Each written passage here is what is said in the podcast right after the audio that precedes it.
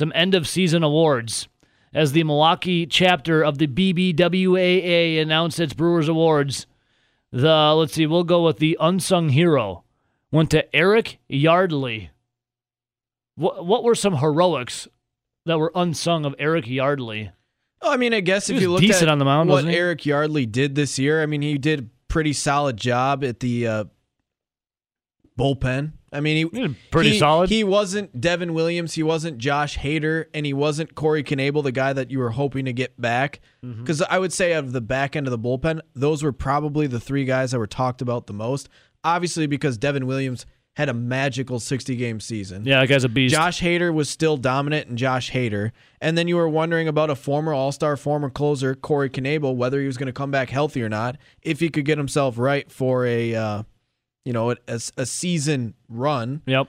Because we kept waiting for the Brewers to get hot, waiting for the Brewers to get hot, but it just never seemed to happen. I mean, We're still waiting. I mean, Yardley was pretty solid. Would you say he was an unsung hero? Yeah, I mean, I, I don't think you were expecting him to, To- give yeah. you 24 appearances, have an ERA sub two.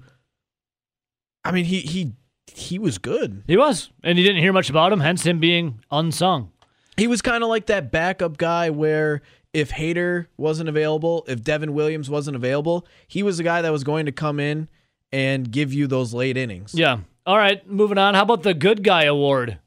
Now, I don't know what this all entails when you get this award. Like, uh, when they say good guy, I don't think they mean on the field playing because the Good Guy Award goes to Josh Lindblom. I don't, I remember maybe one start from Josh Lindblom that was decent.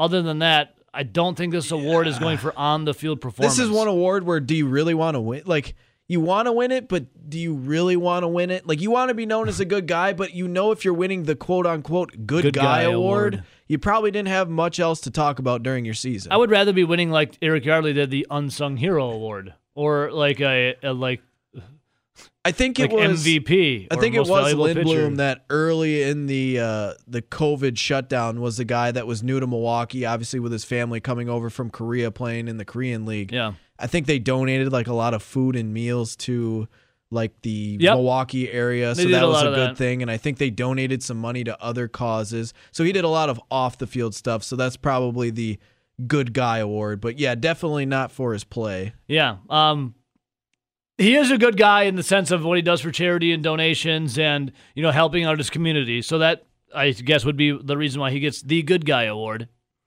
Uh, I'll save MVP and most valuable p- pitcher coming up here, but first, uh, before we get to that, another award handed out: top newcomer to Jedd Oh, Gyorko. boy. Now let me ask you, Rowdy. So Jedd Oof. Gyorko, Jedd Gyorko wins the top newcomer award. All of the other newcomers, of all the newcomers, how many are even left on the team? And and the uh, the ones that are still remaining, how even good were they? That's the thing.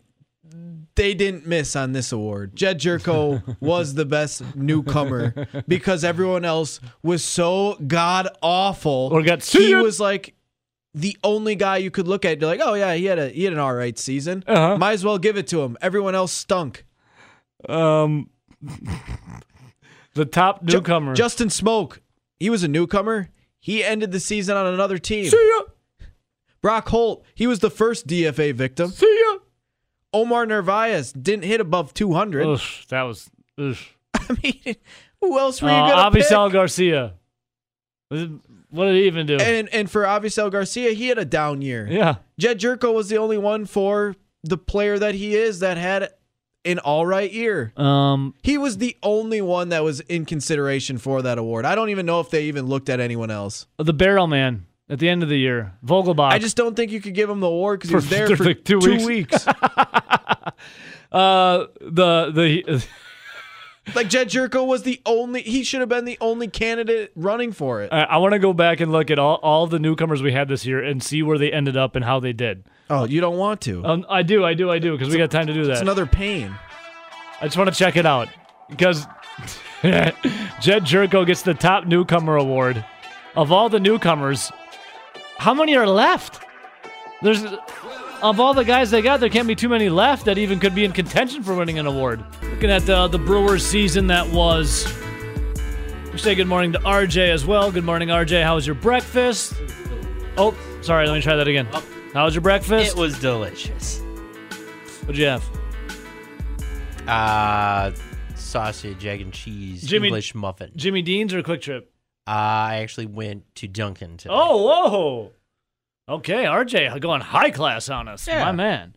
RJ, I asked Nelson, what would you describe one word to the Brewer season? He said disappointing. I said bad. You would say what? pathetic. Another really good one. it was one of the worst seasons ever, and it was uh, thankfully only 60 games. I don't know if I'd be able to make it 162 games. Uh, it was Adam McCalvy. I think it was on the Bill Michaels show yesterday that I heard McCalvy say that uh, so t- it was the worst season ever offensively for the Milwaukee Brewers. Do you think, Nelly and RJ, both of you guys, do you think that if they were to play 162 games, I know I posed this question to uh, Nelly earlier in the week, that they would have been able to even get to their Vegas over under win total? What was it, 82, 83 and a half? Yeah, it was 82 to 83 and a half. Do you think they'd even be able to get to it? I don't.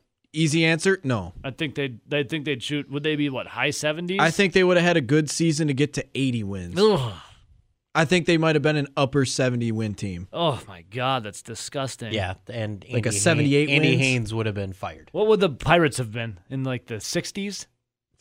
50s. They're they're outside of playing the Brewers, they were really bad. Bad. Yeah, they had they had a chance to push some record losses. Like they they went 5 and 5 against the Brewers in their 10 game series. Obviously, you play more interdivision games. Mm-hmm. But if you're 5 and 5 against the Brewers, they were 14 and 36 against the rest of baseball. Yikes.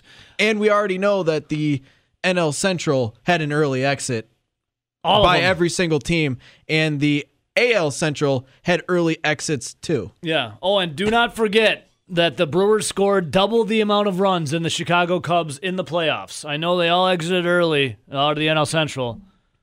One didn't make it in the Pirates, but the Brewers scored double the amount of run than the Cubs. Never forget it. And the Reds. And yeah, good point. And the Reds. All right, so I gave you the good guy I mean, award. Technically, you can't double up zero. That's true, but in this sense, Infant. Infinite amount of runs. infinite over amount of runs. Yeah, well done. so the Brewers are in, in, an infinite amount times better than the Chicago. That's the math we'll be doing today. That's it. Math on the fly. Well done, RJ. So the good guy award went to Josh Lindblom, charitable man. The unsung hero award went to Eric Yardley. The top newcomer went to Jedd Gyorko, and I think it had. There's there's only one player it would have They went to told is see Jedd to all the other w- Everyone, newcomers. everyone else got the boot, Well, or or guess- just couldn't do anything, and Yeah. they're like, well, if we kick these guys off our team, we won't be able to field a team. So I guess Avisail Garcia and um, Omar Narvaez, you have to stay. And you could also you could also say, well, we already gave Eric Yardley one Yeah. award. Yeah, Eric Yeah. Yardley got one award. We can't give him another one. All right, here you go. The most valuable pitcher. I'll save MVP player right after most valuable pitcher. It went to Devin Williams. obviously. Devin Williams, the most valuable pitcher ahead of Brandon Woodruff, Josh Hader. I guess it kind of stops there. Corbin, Corbin Burnes, Burnes. but he's got the most valuable pitcher for Devin Williams. I mean, he had the most dominant season pretty much of Mhm. any relief pitcher in the game. He had the most Yep. rocket sauce, right? His changeup Through was that stinky cheese. his changeup was absolutely gross Filthy. in a good way. dirty. Uh, yeah, I don't know who else you would have given it to for most valuable pitcher. Every time they went to him, he got out of the inning. Yeah. Yeah. You you hardly ever remember the guy giving up any runs because he didn't give up any runs. Yeah, he really what was his ERA like 0.63 something like that? It was, it was I something think like that's below 1. I think that's high. I think it is high. It it was .33. yeah, not only was his ERA .33. I I apologize for putting Yeah. those extra yeah, he almost doubled his ERA. I apologize for doubling that Not up. cool. You were close though because his WHIP was .63. Okay, maybe which that's is what insane as well. Maybe that's what was sticking out in my mind. All right, so how about this? So Devin Williams, an absolute beast. Devin Williams does get the most valuable pitcher, but then the MVP goes to Corbin Burnes, another pitcher. I mean, he was an inning away from qualifying for. Wasn't it uh, less than an inning? Wasn't it like a Oh, third yeah. of a third of an inning away from qualifying for the uh, Cy, Cy Young, Young, Award. and he probably would have been a top five Cy Young candidate. Mm-hmm. Uh, I think you could you could say he was the most valuable player? player because he started in the bullpen. He did. He he had some outings out of the bullpen because that's what they asked him to do. He also became a starter and was starting multiple times. His role was ever changing until obviously the, the last half of the season when they said, "Okay, you're throwing the ball extremely well. We're going to make you full-time starter." And he was good. He was statistically their best starter. He was better than their ace. In And in all How- in how- all honesty, who else are you really going to give MVP? who you what our best, our best, going to give Orlando? Arcia. no. He was the best hitter. Yeah, and that's a no. You're not going to give it to him. How uh, how can Corbin Burnes be the MVP and then Devin Williams be the most valuable pitcher? Corbin Burnes, all he did was pitch. Good for Devin Williams to be the most valuable pitcher. Wouldn't you say that Corbin Burnes should be the MVP and the most valuable pitcher because Corbin Burnes pitched more than? Well, did he pitch more than Devin? I think Williams? it's kind of the you only get one award here. Once you get one, you're done. I, I They had the same record, Did they? four and one. And so Corbin Burnes, uh, yeah, was a third of an inning away from qualifying for uh, Cy Young candidacy. Didn't get it, obviously. Whatever. He did get MVP for the Brewers, but then Devin Williams is the most valuable pitcher. 2020 is makes me scratch my head. Devin Williams, Corbin Burnes. Where would you put Orlando Arcia in all this? I mean, who was the most valuable hitter then? Who would be the MVH? Nobody. Arcia? I feel like you You have gotta to. give it to somebody. I'll give it to Lorenzo Cain. He hit 333 before he decided to leave. and then he hit the doors. or let's give it to Vogelbach. He hit 315 with the Hey, Brewers. I'm fine for Vogelbach getting that. Most thick, Vogelbach. Sorry. thickest player award. Vogelbach back. Sure. Vogel got I back. don't think anyone. I don't think anyone deserved an MVH. most valuable hitter. Uh, We I- were talking RJ does make a good point. Lorenzo Cain, he was hitting what was it three? What? 333 Then he then he, he then he hit the showers and he hit the door. Yeah, and said, he "I'm des- out of here." if he deserves any award, it's quitter of the year. hey, he was protected himself from the Rona. sure. What were you gonna say though on the hitting? No, I- d- does anyone deserve hitter of the year? No. I mean, you even said Adam McCalvy came on the Bill Michaels show and said they were statistically the worst Brewers offense in a season. Ugh. Ever. And that's when that's back when the Brewers for multiple seasons in a row were leading the league in strikeouts. So the Brewers, okay, the Brewers coming into the season. You're talking about the Brewers of the 90s and early 2000s that people try to forget. All right, the Brewers of the '90s You were, were worse. were Good. Uh, 1990, the Brewers start out the decade uh, going 74 and 88. The high, oof. In 93, they went 69 and 93. Like 92 was their last winning season or something like that. 95, they were 65 and 79. Yeah, their their only winning season in the 90s was 92, right? 91. They were 83 and 79. 92, they were 92 and 70. Yeah, there you go. That was their last winning season before they went 500 in like the early 2000s at some point. Uh, yeah, and then they sc- then oof, 2002 they're 56 and 106. Oh my god. They don't get back into the uh abo- above 500 until 2007. Like growing up a Brewers fan, Tough. it it was cuz like you only had to go with well, we have the best logo in baseball. RJ, we had the 90s and then Brewers. the Brewers said, "No you don't." nope. nope. Here's some grains of wheat. Uh, No, it was it was just that MB, the interlocking MB. yeah, that was, that was ba- that was like almost like a have the knockoff of the it? Yankees. yeah. Didn't they have the wheat behind it? Or is that I'm confusing my logos? You you are missing the middle one. You're Yeah, missing the one we're talking about. The, Oh. like the block MB. Oh yeah, yeah. I have the Zubaz pants with that on Yeah, it. that looks like it should be where they introduced green, dark blue, I have and those. gold. I have those Zuba pants. I should wear those tomorrow. It was like the attempt to be the Yankees, where you had Yeah. the interlocked, it interlocked with M and B with the weird blue and green. Yeah, it looked more like a law firm logo than it did like a sports logo.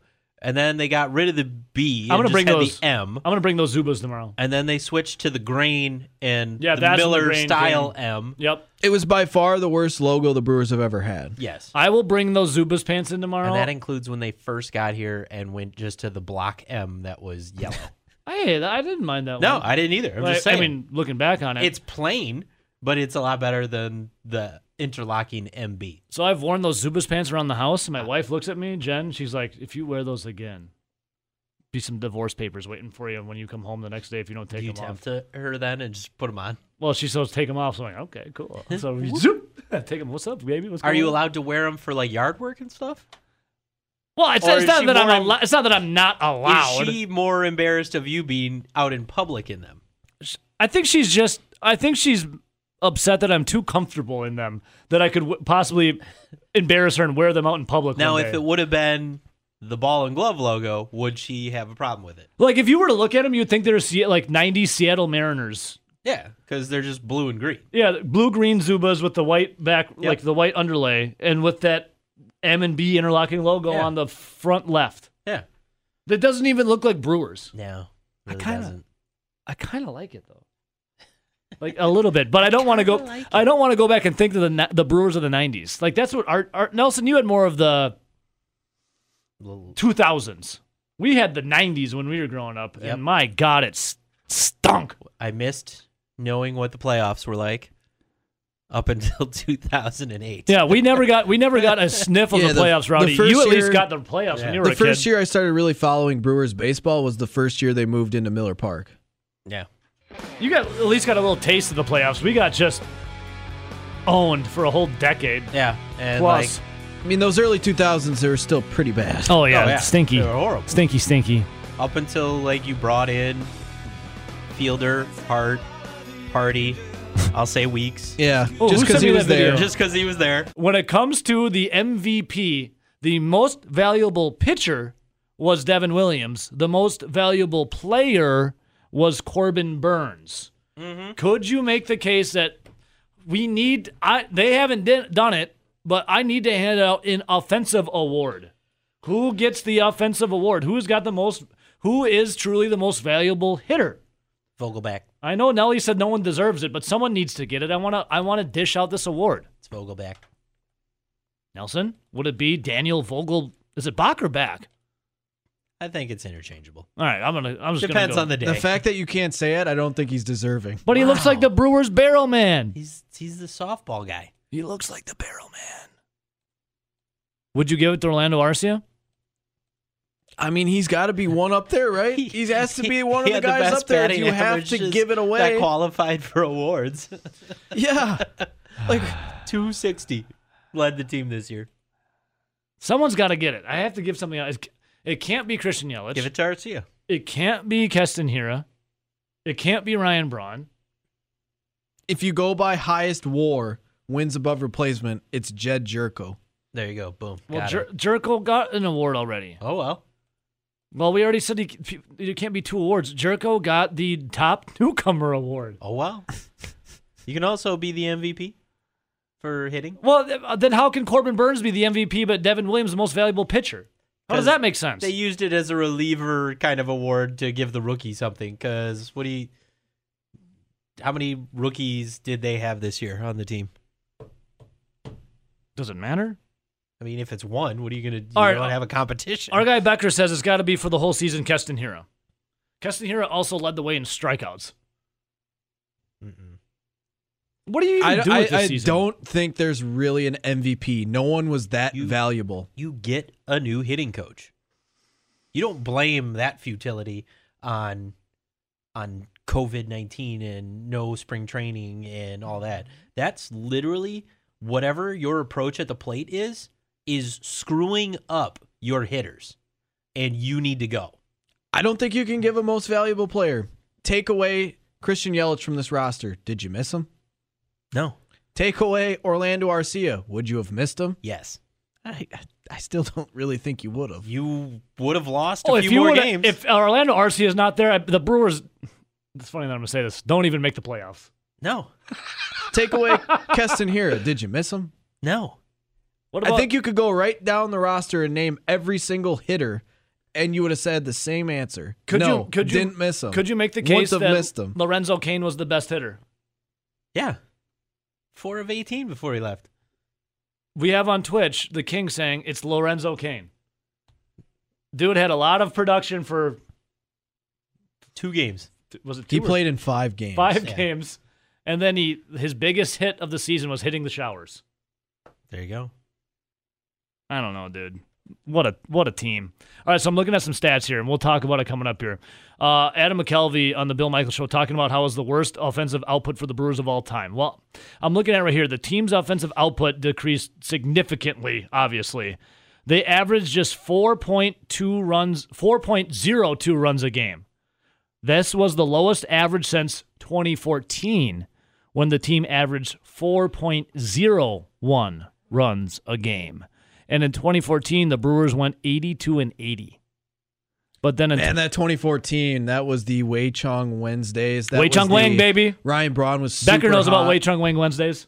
Mm-hmm. That was the reason why they didn't make it into the postseason. But then you look, okay, so in 2014, they had to keep him on there. in 2014 was 82 and 80, but in 2015 they went 68 and 94. Could you imagine basically hampering your pitching staff for a whole season to keep Wei Chung Wang on your roster? Not a good Can look. anyone name where Wei Chung Wang is right now currently? Currently, no, but I do believe he went to Tampa. I think At he some was point? I think he was with the Athletics last I heard. But I ke- Wei again, Chung we're going to have to use the machine called it up. Google. We used to do a thing called Wei Chung Wang Wednesdays. It's where Chung Wednesdays. it was for some reason we, and this was because Wei Chung Wang was with the Brewers twice, correct? Yes. Wei Chung Wang Ooh, he was with Oakland and Pittsburgh as of 2019. Not seeing any stats from 2020. I don't know why we're talking Oh. about Wei Chung Wang, but on Wednesdays, Because he's the reason why that up- team brought up 2014. fell apart in 2014. You did this. I don't know what it was, but you every time every time I'd watch the Brewers on a Wednesday, Wei Chung Wang would for some reason get called into the game and just blow it for the Brewers Because that was the Brewers' day off. Man. he had an ERA of 2014 of 10.9 for the Brewers. There was no business that guy being on any major league roster. He was probably due to be in like A ball. Yet they thought this guy was really something. Then he, was, gone, nothing. Gone for two seasons, brought back in 2017. Gone for another season, and then That yeah, single-handedly teams in killed the Brewers pitching staff that year. Now, would they have won the World Series? No, probably not. But that team was one of the best teams in baseball the first half of the season, and then mm. the pitching staff just. Which makes sense. I mean, if you're playing a man down every single game, You basically got a, a pitching machine up there on the mound. not even. Pitching machines you can turn up to 100. what did Wei Chung Wang peak at? 90? I don't know, but he played in the 2004 Little League World Series. Just found out. Because he's a beast. I remember a picture from 2014 when he was coming in for spring training. He had a bright pink uh, suitcase. It was beautiful. Wei Chung Wang Wednesdays, baby. Owen Reese, Bucky's fifth quarter, Packers 24 7 network, offensive line, graduate assistant coach at UW Whitewater. What's up, Owen? How we living? What's up, you bro? How's it going, man? Uh, I'm doing well. Wanted to get you on yesterday, but uh, schedule didn't match up. So it's nice to have you on today, Owen. Before we dive into some Packers, how have you been living, man? How, what's going on with the UW Whitewater Warhawks? We're making it, man. Uh, yesterday we had our second day of padded practices, so we have split practices uh, to keep under 75 guys on the field at a time. Uh, so we've got concurrent uh, hour and 15 minute practices. So it's been good to just be out on the field and see the guys and hear some pads popping and um, pounding the rock. You know what I mean? Yeah, I love it, man. And you're a big fan of Pounding the Rock, man. Owen, so you abiding by all the COVID 19 protocols, how tough is that as a coach? Um, it's, I mean, it's not so bad as a coach. I mean, obviously, it's just constant reminders to the kids to to keep their masks up and spread apart. But that would be the thing. I, I think. I mean, as, as annoying as it is for a coach, as a player, right? Like you probably didn't really do anything for six months, or, or at least not nearly what you normally would have been able to do with regular gym access. And we've done some stuff uh, a few times a week. They're lifting a couple times a week, as well as some like circuit training and stuff. But th- that's not going to help get you into true um, football Yeah. shape or game shape. Uh, so I know that's been tough for some of our guys, especially the big fellas like I'm around. Um, to try and play with a mask on uh, has, has been has The been big fellas, the big fellas I'm around with a mask on. That's got to be tough, man. That's just. All right, Owen. Speaking of big fellas, let's look at the Green Bay Packers. They are four and zero, coming off that Monday Night Football win over the Atlanta Falcons, and we had a debate. You know what? What has made the Packers so marketably better from last year? Is it scheme slash play calling? Is it Aaron Rodgers? Is it that offensive line that you're so familiar with, or is it utilizing the running backs? What would Owen Reese say that making the Packers so much better this year than compared to last year? For the Um, eye, for the eye test. To to avoid the the easy answer to of the cop out of well, I think it's a little bit of everything. Yeah, thank you. I do think uh, a lot of it has to start with Aaron Rodgers, uh, and it's not like he was playing poorly last year, uh, but I think just the added familiarity. I know he talked about during the off season. I talked about it the first few weeks about how he was working on his mechanics and tried to go back to uh, some stuff he had worked on seven or eight years ago. Truthfully, about being more on balance when he threw. Um, I kind of talked about that how with older quarterbacks, they usually people usually say like, well, his arm is starting to go, and uh, I think it was Brock Huard who did the game the first week, and he's like, well, that's not really true. He's like, it's not the arm talent that goes away; it's the mechanics in the lower body uh, that that kind of go away, and they they stop helping generating that torque uh, to throw the ball harder. So I think that's been a big part of it. I think he's just uh, a little more familiar with his receivers, right? Second year with Allen Lazard, second full year, kind of getting more used to Marquez Valdes Scantling and Robert Tonyan has another year in the system.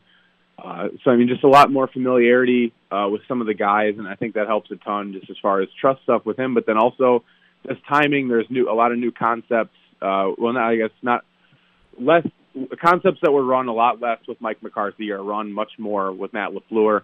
Uh, and I think too that once Rodgers has kind of seen a year to see this offense and what his role can be in it, I think he's kind of like learning to pick his spots a little more and being able to to maximize stuff rather than just trying to uh, be a part of it. Yeah, uh, Owen Reese joining us right now. Owen, as a coach, when can you see guys finally buying into the scheme, buying into the system? Can you see a moment when all of a sudden they get it and all they're clicking on all cylinders? Yeah, like I said, I don't know how much of it would be like a buy-in thing, but absolutely, I think the continuity you're seeing, uh, especially up front, right, with with Elgton Jenkins, a full season as a starter at left guard. Um, you know, Corey Linsley's been there. The right side has been a bit of a turnstile, but they've seemed to have made it work. Also, all of those guys, other than Ricky Wagner, who hasn't played a ton, um, you know, are, are all there for a second year as well. So they're more familiar with each other. Uh, offensive line play and defensive line play to me were going to be, or offensive line play and tackling rather, were going to be the two things to me that were hurt the most, excuse me, from this abbreviated off season because those are the two things that are the most uh, dependent on repetition, Yeah. right? Like the two fundamentals of the game are blocking and tackling, uh, and that's why I think you're seeing a lot of high high point totals. Is is kind of just poor tackling on defense, and um, you know up front, the like I said, the less time practicing is hard on those O linemen. Um, not as able as quickly to develop chemistry and um, kind of that that ability to work together Yeah. uh, seamlessly. So I think that's something that's that's coming together as well as second year, uh, kind of getting those guys going. And obviously, I think there is too, um, just not to uh, get too corny, but like I think the Get corny, get a bit- corny, Owen, get corny. I think they have a bit of momentum, and I think there's something true to that and real to that. There's they've been hot, they're playing hot. Um, everything they're doing seems to be working right. Like they've got Allen Lazard who runs like a four five five, going deep and beating NFL guys. You know, just stuff like things that theoretically, right, like you can't necessarily depend on. The Packers have kind of been able to depend on so far this year. So. Um, you know, obviously, hopefully they can keep that going the whole year, but I think they they are kind of riding the wave here a little bit, uh, which is good, which is fine. Yeah, you Um, got to ride the wave, bro. so hot hot start to start the year uh, can do a lot. Even if you you even out through the middle of the year, um, you hope to pick back up at the end. But this hot start can get you into the playoffs, even if um, you know even if you don't remain this white hot the entire year. Do you think that the Packers are the best team in the NFC? I know the Seattle Seahawks and Russell Wilson have something to say about that, but do you think the Packers are the best team in the NFC? Um, I think right now they're playing the best overall game, uh, just because Seattle's defense has been as bad, but that, that seems to be a common thing as well. Um, you know, I, I would say Dallas, talent wise, um, and, and offensively, have played as well um, as Green Bay and Seattle. Obviously, you've got some mistakes with with Zeke Elliott putting the ball on the ground and some stuff. But I mean, like Dak Prescott threw for 500 yards last week, and they Insane. threw, or they scored almost 40 points. So I mean, it's not a. I, I think the Packers and the Seahawks are right now are the top two. Um, honestly, I would probably, as of right now, I would probably give the Seahawks. Um, if you had a gun to my head, I might say the Seahawks are the best team, but I think the Packers are definitely playing the best right now. Yeah, definitely. So, Owen, uh, running up against the break here before I let you go, man. Thanks for jumping in. You know, uh, on last minute notice here, I totally spaced it. So, thanks for jumping in, man. I'm looking at your Twitter account at Owen Reese, and I see uh, you also write for Bucky's Fifth Quarter as well as Packers 24 7 Network. Uh, get to know your blogger, Owen Reese. Next up is our X's and O's and draft guru. As you are waiting for the draft to come back around, and there's you know college football is just coming back around. How much how much tape does my man Owen grind, and does the grind ever stop in preparation for the next draft? Uh, no, it doesn't. Um, so uh, concurrent with my um, with my current gig here at Whitewater, which obviously we're grinding a lot of tape here the last few days. Um, I also work as an intern uh, for a college all star game um, down in Texas. So we're grinding tape constantly on guys trying to uh, find the best guys down for that game. And you're right, the the draft process never stops. Um, you know, the, the second the draft is over, one year, you're kind of obviously you take a, a week or so uh, to kind of you know finalize that stuff, but then you're really on to um, looking for new names or starting to to watch the tape of the guys that you've seen the names of throughout the previous process. So uh, the grind never stops, but that's that's how we like it. Um, and like I said, especially with whitewater stuff right now, a little less other stuff uh, just due to much more uh, whitewater tape, but Yeah. we're always grinding. Yeah, uh, Owen. Before I let you go, I am I am looking over these hypotheticals on this Get to Know You on Bucky'sFifthQuarter.com, and this question is near and dear to my heart because I do love aliens. If aliens took over humans, and humans were put into zoos, what would you want in your zoo enclosure? And you should give me a PS4, a gaming chair, and we'll be cool. What game would it be that you would play? Probably right now, probably Warzone. Um, I think like over a long period of time, I would say Madden, but Madden's been so bad the last few years. I think I'm just going to stick with Warzone. Um, and then that way, the people in the zoo can hear me screaming obscenities, doing my favorite thing, getting mad online with my friends. So, Well, being mad online is what it's all about, you know. absolutely. Uh, If- if- as, as a man, if you're not doing something that makes you mad, you're not happy. Owen, oh, a pleasure, man. Thanks for jumping in last minute. If anyone wants to follow along, check out all your work. How can they do so? Uh, you can follow me on Twitter at Riese Draft, R I E S E Draft, as well as, uh, as you've mentioned, on Bucky's Fifth Quarter, uh, the SB Nation family, uh, the Packer Report for the 24 7 Sports Network. Um, yeah, just on Twitter, follow the hijink. Love it, man. Love it, man. Owen, appreciate it, brother. Thanks, dude. See there, there he is. Owen Riese, Bucky's Fifth Quarter, Packs 24-7 Network, UW Whitewater assistant coach as well. We welcome in Rob Reischel, Forbes.com, our Packer insider. Robbie, what's up, dude? Hey, if there's ever a week though for you to play some Van Halen, this is it, my man. Oh, it was uh, every song yesterday, Robbie. Yep, it, it, it could be every song this week. God, you know, R.I.P. Eddie. What a what a tragic loss, and a and a god awful year that only that was just the latest blow, wasn't it? Yeah, I mean, the hits keep on coming, Rob, Robbie. But here's Yeah. the thing. When we, we pass to the pearly gates, we can go rock out Van Halen front state or uh, front row, Robbie. Yeah, I know we can, but boy, what a Yeah, what a loss. horrific loss. Yeah, just just sad. Did Yeah, you ever have the big hair, Rob? Did you ever have the big hair with the hairspray in the late 80s? No, no, you know, I, I, I wore the tight pants and all that kind of crap, but um, I never let the hair get too long. I Bobby Knight would have liked me, Evo. You know, I, I had the tight, tight crew cut, you know, short cuts and stuff like that. No, I, I, no chairs would have been thrown at you?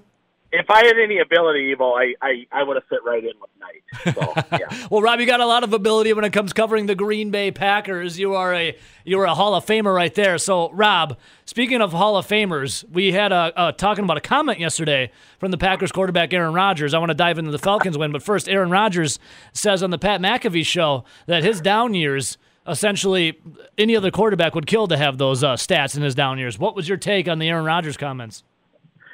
Well, it's it's kind of twofold, honestly, Evo. You know, number one, he's right. I mean, um, although I will say this: since since 2014, you know, from 2015 to 2019, Evo, he has not been close to the same quarterback that he was between 2010 and 2014. The numbers back that up. Um, anybody with the naked eye could see that his mechanics were screwy. He held onto the ball too long. He didn't trust his line. Uh, he wasn't a great teammate. Just just a lot of things. Um, but you know, a, a year where he has 25 touchdowns and two picks, or 26 touchdowns and a handful of picks like he's had the last couple of years, Evo. I think the last two years combined, he's 51 and 8 touchdowns to uh, interceptions. A lot of guys would take that, absolutely.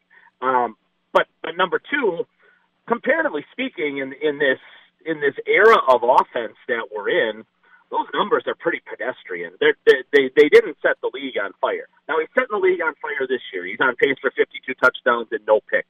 Um, the thing is, Rodgers kind of shows you in a show like that who he is, right? Um, he, he's relaxed. He's with his buddies. He's with Hawk and McAfee. Um, and, and he's going to go off the cuff a little bit more, and he's going to make you know, a comment like that where, it, let, let's be honest, it's extremely cocky. And Evo, that that's always been the knock on him. You, you take it back to the 2005 draft, and I've talked to a lot of scouts and a lot of GMs through the years the number one reason he fell to 24 that year was just that cockiness. There were a lot of people who felt he was a far better talent than Alex Smith, but they all said Smith's going to be far easier to coach. He's a better guy. He's going to be a better locker room guy. He's going to be a better teammate than Rodgers. Now, I, I think we can all agree everybody that passed on Rodgers made a mistake, right? but I, but but just to your question on on him being that you know that outspoken, that cocky, uh, at the end of the day has hurt him at times in his career. It hurt him back in 05 when he fell from number one in the draft to number 24. Um, it is still who he is today. Um, let, let, I mean, let, let's be honest about it. That that's the real Aaron Rodgers you see when when he's on a on a couch or hanging out with his buddies like that in a Zoom call or whatever it, is on the McAfee show. And um, at the end of the day, you know, I, I don't know that that's a particularly great look. Um, again, is it is it a good year for somebody you know, like Blake Bortles, yeah, absolutely it is, right? But but the Packers are paying him thirty, thirty-five million dollars a year to be Patrick Mahomes, right? To be Russell Wilson, and he, he's being those guys this year, Evo. But the last few years, he was not that player. Rob Reischel joining us right now at Forbes.com. Art, you brought up the name Russell Wilson as well, Rob, and I saw yesterday at Forbes.com where your uh, phenomenal work is at. Uh, your tweet, the NFL season is 25% of the way done, and Rodgers is perfectly positioned to win his third MVP, something only five others have done. Break it down for us, Robbie. Could Rodgers be winning that MVP, even with that little bit of cockiness? Yeah, I mean that's uh, that's certainly not going to hurt him in an MVP vote. I mean, at the end at the end of the day, the numbers are. It, it's going to come down to this at Evo. Number one, individual success, and number two, team success. And and right now, he and Russell are pretty close on most of the numbers. Uh, although Russell's completing, I mean, it's it's an ungodly number. Evo. He's like seventy five and a half percent. He's balling. Rate. He's balling. I mean, he's yeah, he's just been unbelievable. I think he's sixteen touchdowns and two picks. Rodgers is thirteen and oh uh, touchdowns to interceptions. Um, and, and you know, so that's on pace for 52 and zero. Uh, no, nobody's ever had fewer than two interceptions in a season, Evo, with over 500 passing attempts, and Rodgers is on pace to do that. I mean, again, we're only a quarter of the way through the year. We're going to start getting to, to, to games coming up, Evo, where there's fans in the stands. That that's helping him a lot on these road games, these tough games in New Orleans and Minnesota and places like that. I, I'm pretty sure Tampa's going to have you know, if if not a full house in a couple of weeks, they're gonna they're to have a very large gathering of, of fans down there, and, and it, it's to be a lot tougher for him uh, to go down there and put up big time numbers again. But you know, at, at the quarter pole, let, let's be honest, it, it's him, Russell, and Mahomes right now for the most part. I think Russell's a slight. Russell's the favorite in Vegas. I think he's like plus 150. Mahomes is in there too at like plus 250. And Aaron, Aaron actually creeped up a little bit yesterday. He's right in that Mahomes range again. Um, you know where where they're he's plus 250, plus 300 which which means if he put down ten bucks on him, he gets thirty back if he wins it. Yeah. So, um, I, I think he's got a great chance. The thing is, Evo, um, you know, he, he was in this position, and we've talked about this on the show before. He he was in this position last year after the Oakland game. He threw five touchdowns. They beat the Raiders 42-24. I think that was week five or six. I, I think Vegas actually had bumped him up to number one or number two at the worst. He might have been behind Lamar Jackson at that point uh, last year you know, at, at a quarter pole or a third of the way through the season, and he faded badly down the stretch, and which is what a lot of older players do, Evo. So that that's going to be the key for him. Can he keep this going?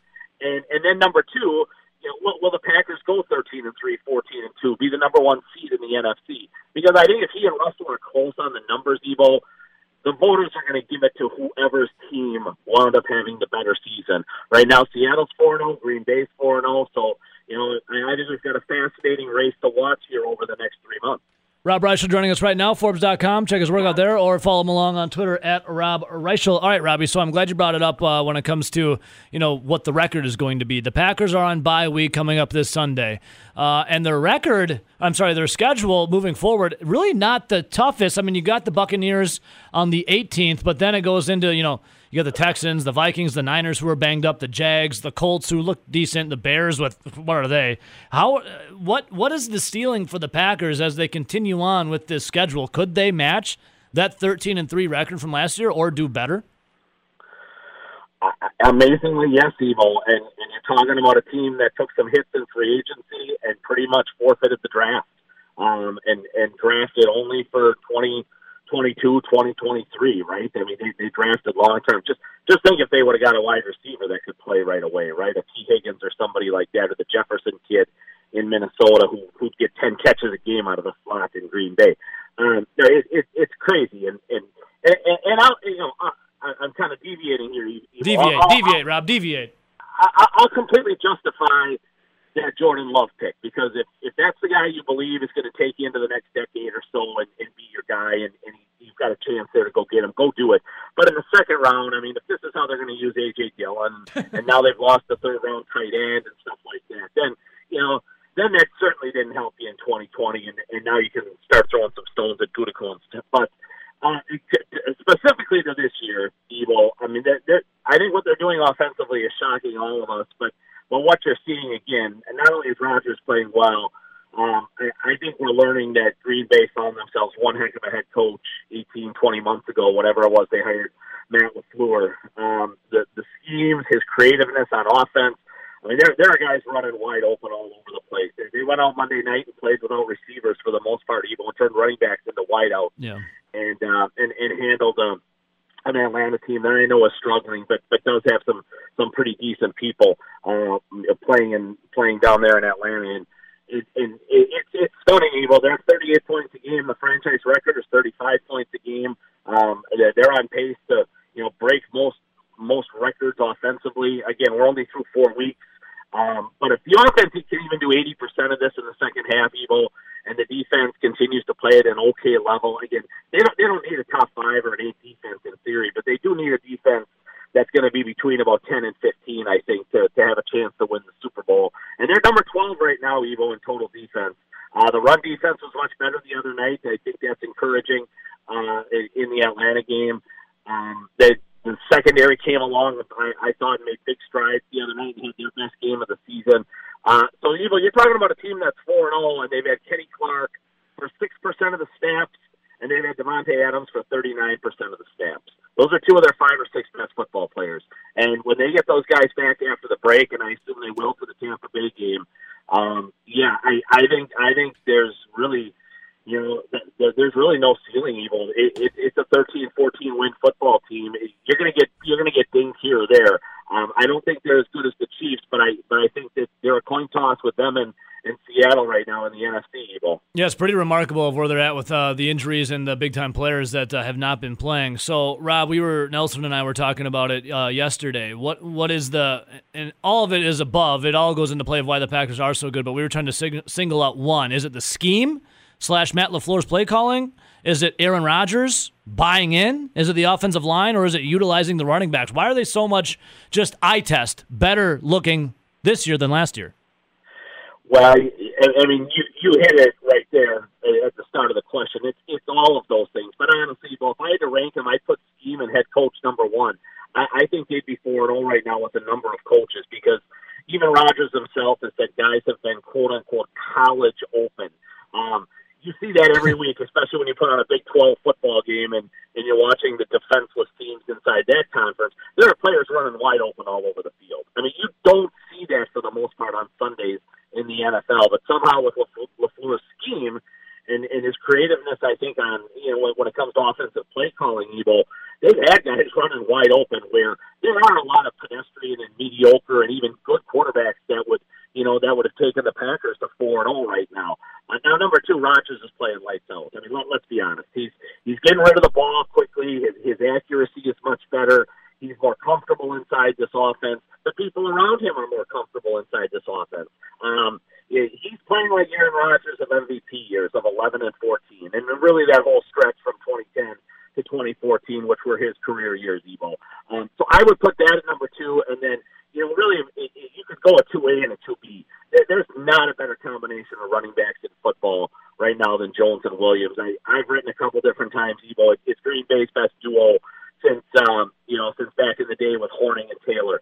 It, it it's literally that good. They're you know if if, if either one is allowed to get, and certainly one of them is going to, but but whoever gets to the free agent market, Evo is, is going to make a killing. Even in a even in a world right now where teams don't play running backs don't pay running backs. I mean, Aaron Jones is going to get paid big time, and somebody's going to give Jamaal Williams good money to come in and be their number one. Um, those two guys, Evo, do everything well. Not only run the ball. Uh, they're, they're three down backs. They pass pro. They come in and block. They can catch the ball. So I would put that two two B or three number three Evo. I mean, it's you know, but it all has to work hand in hand, and it is right now. But but at the, at the head of it all, Evo, I I truly believe that this is this has become Matt LaFleur's team. It's his offense, and, and you're seeing what it can do. Rob, love it, man. Uh, we appreciate your time. We'll follow along at Forbes.com and on Twitter at Rob Reischel. One last question before I let you go. I know the Packers are on bye week, but who comes out victorious over that bye week? The Green Bay Packers or COVID 19? As Brown County is a big hotspot.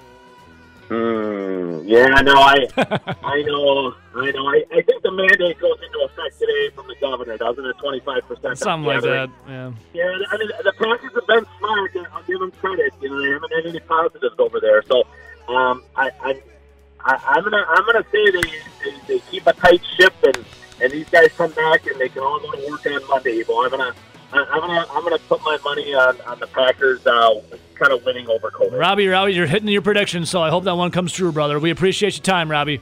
All right, pal. We'll talk to you next week. See you, man. There is Rob Reischel at Rob Reischel on Twitter, Forbes.com.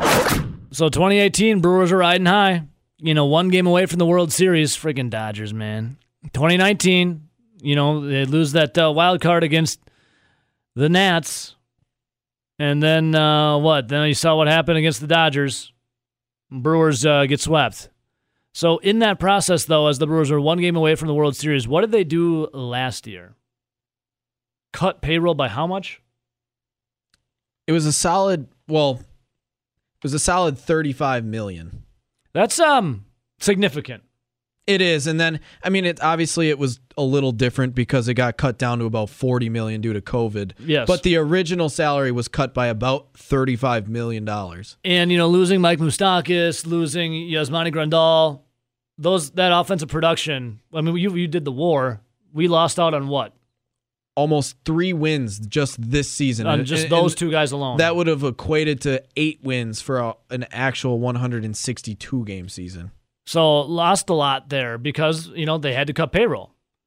So now entering into this season, you think a lot of clubs, you know, you're one game away from the World Series. You'd think, I think we all thought, what, you maybe spend a little more money, open yeah, up a you'd little go more. and get somebody, right? And, uh, well, they cut $35 million out, then with COVID, 40 mil. So looking at these comments from David Stearns, moving forward, You know what's crazy though what? is the fact that, yeah, they got rid of Yasmani Grandal. He walked and actually got a real nice contract, one that probably most people said they didn't really see him getting. Yeah. And Mike Moustakas bet on but, himself. but good for him. And Mike, same thing. Mike Moustakas, he did two years in a row where he bet on himself and kind of came up a loser. Yeah. So you knew he was going to do it again. And I don't blame anyone for going and getting money. Go get your money, no doubt. But the Brewers have to come to the real, realization that need to, they need to shell out a little more money if they want to continue on of making the playoffs and I don't know winning a World Series. Right? But the craziest thing is that after all is said and done, Yasmani Grandal is averaging over $18 million a year for the rest of his contract, and Moustakas is over 15. If you put those together, that's about 33 million. They cut payroll by 35.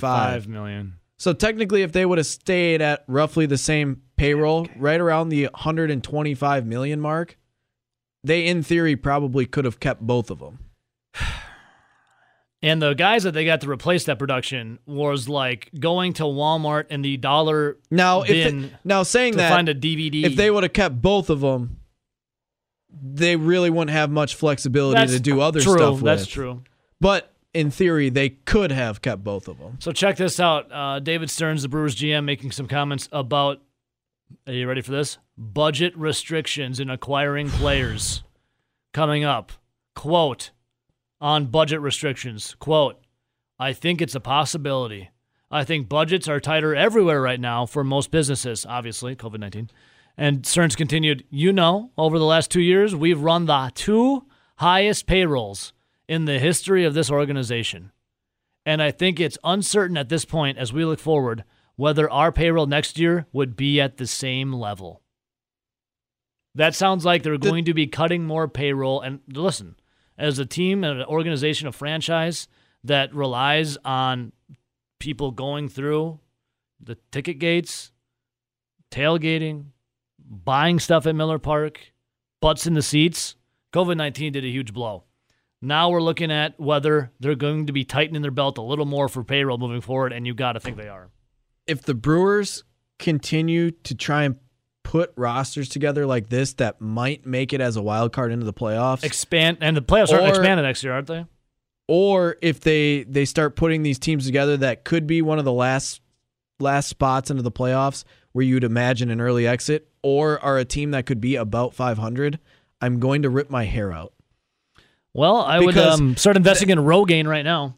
because that is the absolute worst thing you can be in baseball you either want to be a contender or you want to be terrible Well, Rowdy, from what I can There's gather, the Brewers are not going to be contenders. there's nothing so worse what does that leave you with? There's nothing worse than being a middle of the road team that you know you can't really compete for a title, but you're really not getting any better and you're really not shelling out any money, but you're not saving any money. You are in purgatory. Well, get ready for purgatory, buddy. Because you look at that farm system too for the Brewers. Well, that's the thing. They either need to start selling big name players or you need to start spending, and it looks like they're willing to do neither. Well, they ain't spending. They're doing a little less of that coming up, according from what I can read of these comments. Budget restrictions on acquiring players. Quote, I think it's a possibility. I think budgets are tighter everywhere. Right now, for most businesses, over the last two years, we've run the two highest payrolls in the history of this organization. And I think it's uncertain at this point as we look forward whether our payroll next year would be at the same level. Get ready to tighten that belt and get into the lean years again of your Milwaukee Brewers as we enter in the the the 20s. Oh, I mean, they have so many players on this roster that are still on the cheap. How many years are you going to toil around and not spend any money? Because in you would hope they do not bring Ryan Braun back on that mutual option for fifteen million dollars. The dude's not worth fifteen million dollars. He might not even be worth five. Uh, here, all right, let me take you comments from David Stearns on that. The chances of Braun returning. Quote, I think Ryan's going to take his time here. Uh, const- a constant with Ryan is I think he wants to understand what the world is going to look like as we get into next year, and we're not going to know that for a while, so I don't anticipate him really thinking much about this over the next couple months, end quote. All right, so what's what else you got in your mind? Here's my thing for for David Stearns. Can you just come out and tell him you're not bringing him back for 15 million? If he wants to work out a cheap deal to to you know play his one last year in front of fans, if there's going to be fans, then have at it. We'll do that. But you're not making 15 million dollars. We're not picking up that option. So Why if- can't he just come out and say that? And if they do, let me just throw this out there. I'm going to go on a limb and say you will be pulling your hair out. yeah, because I mean, if you get So one fist is going to be because of Ryan Braun pulling your hair out. The other fist is going to be pulling your hair out because they're not spending any money to get better. I mean, you're getting 15 million dollars off the books if Ryan Braun is not brought back You want Rogaine on, for uh, on- on Christmas? his on his salary. you want Rogaine for Christmas? I hope to be fine. but Christian Yelich still has one more season before that extension kicks in. So if you're going to spend some money, why not throw out some more one-year deals like the Moustakases and the Grandals? I mean, you're saving 15 million if Braun's not brought back. Christian Yelich is only due 14 million next year. That then kicks into 26 million starting in 2022. You have some money freed up. Listen to all these players that you have on arbitration or under team control for super cheap. I'm listening. You have Omar Narvaez, Manny Piña, both on arbitration Yeah, years. Manny. So they're not, especially with their performances this last year, they're not going to make much of anything more than what they did already. You have Keston Hiura, who's under team control. Sorry, Keston, but you're only going to make like six hundred thousand dollars next year. So stop striking out so much. Luis Urias, same thing. Team control. He's going to be extremely cheap next year. Orlando Arcia, in another year of arbitration, he's not going to make a ton more than he did this year. Yeah. Lorenzo Cain is frozen at about $15 million. Can't really do anything about that. That was a contract you have to honor.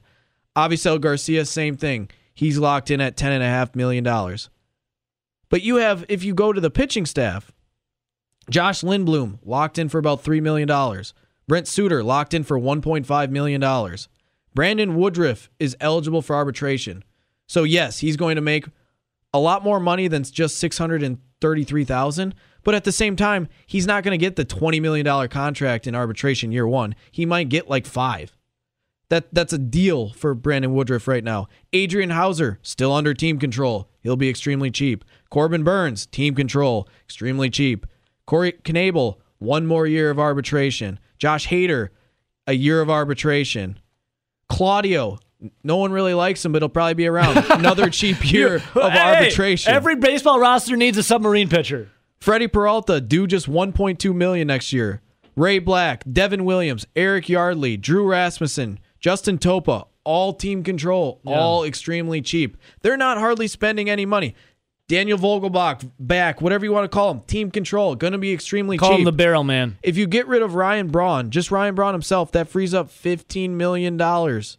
And then you can go get some people. You already cut salary by thirty-five million. I know this isn't exact, but if you already cut salary by thirty-five million, you get rid of Ryan Braun, that adds up to fifty million. Correct? Yeah. Obviously, you're going to have some spending here and there where it's not going to be exactly fifty million, but you can sign a lot of pieces for fifty million dollars. You should be able to sign at least two to two and a half studs, When you hear that the Brewers, and they're not going to do it. when you hear, no, they're not. When you hear Stern say that the past two years they spent the most ever in the organization and this is what we get, do you think they're going to continue to open? I mean, they're already cutting. There's no way there's going to spend. Well, they, it's because they they're not going to now because now they have the excuse of COVID. yeah. If if COVID never happened and we watched this baseball game or this baseball season and the Brewers won 80 games and they went 80 and 82 and the guys they brought in like Smoak, like like the uh, Narvaez's, like all the players we've talked about all morning, you would be embarrassed to be bringing them back